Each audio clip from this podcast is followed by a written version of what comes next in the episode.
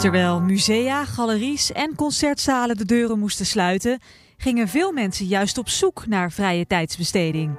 Zo zag ook celliste Scarlett Arts. Ik ben Scarlett Arts en ik ben cellist en cellodocent. Ik bedacht net dat ik dat alweer 25 jaar doe. Scarlett geeft celloles, boekt in normale tijden strijkkwartetten voor feesten en ze verhuurt en verkoopt cello's aan particulieren. De coronacrisis begon, was er in eerste instantie paniek. Op 15 maart begon het in de avond al eh, begonnen de e-mails binnen te komen. En binnen enkele dagen was 95% van de boekingen verzet, verplaatst naar september. En van september weer naar 2021.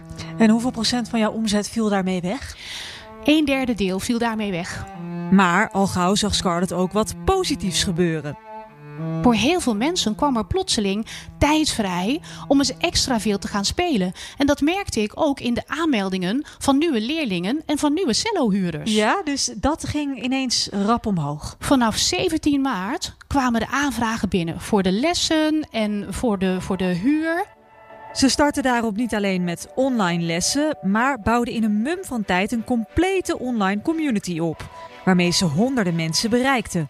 En dat zijn op dit moment, ik zag vanochtend fantastisch, 598 inschrijvers. Die komen bij mij via mijn YouTube-kanaal, Cello Verkoop en Cello Lessen Amsterdam. Die komen bij mij via mijn podcast, Cello Spelen met Scarlett. Of ze komen bij mij via Google. Dan komen ze op de website celloverkoop.nl en dan kun je je inschrijven op de blogpost. Nou, ik heb eigenlijk afgelopen jaar iedere zaterdagochtend een blogpost eruit gestuurd met een, een mooie aanbieding of met uh, iets waar mensen weer hun tanden in kunnen zetten met leuk materiaal, met cursussen.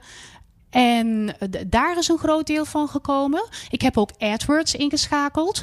Omdat ik hier en daar hoorde dat er vioolbouwers waren die geen cello's op voorraad hadden. En dat ik dacht van dan moet ik ook mijn klant van verder weg kunnen bedienen. Daardoor kwamen mensen vanuit Stadskanaal naar Havelte. Vanuit Rotterdam naar Amsterdam. En zo ging het cello-verhuur met tientallen cello's omhoog. Ja, hoeveel cello's verhuur jij dan op dit moment? Ik verhuur er op dit moment 98. En dat kan zomaar weer uh, een klein beetje veranderen. En, en bij, hoe, hoeveel was dat een jaar geleden toen corona begon? Of had je dat toen in de verhuur? Ongeveer 30. Ook verkoopt Scarlett steeds meer cello's, dus ook dat stuwt de omzet.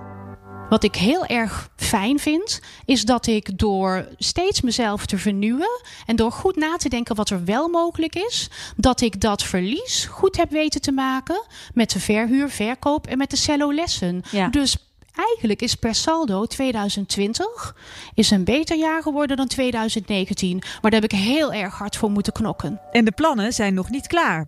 Scarlett wil voorzichtige stappen gaan zetten op de Amerikaanse markt, waarbij leerlingen via een door haar gemaakte cursus zelf leren cello spelen. Het wordt echt het afnemen van een pakket met als je dan bijvoorbeeld een, een VIP-programma daaraan zou koppelen, je kunt dan een do-it-yourself kiezen of een VIP-programma, dat je ook bijvoorbeeld vier keer per jaar samen kunt sparren online. Nou speel ik zelf een beetje piano, maar een strijkinstrument heb ik nog nooit vastgehouden.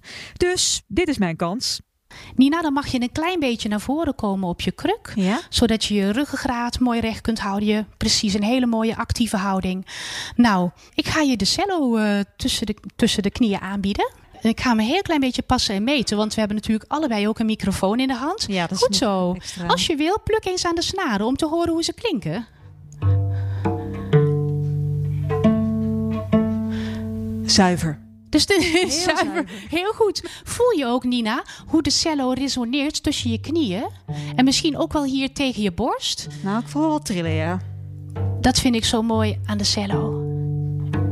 Jij mag de stok hier zo neerplaatsen. Goed zo. En dan ga maar eens strijken.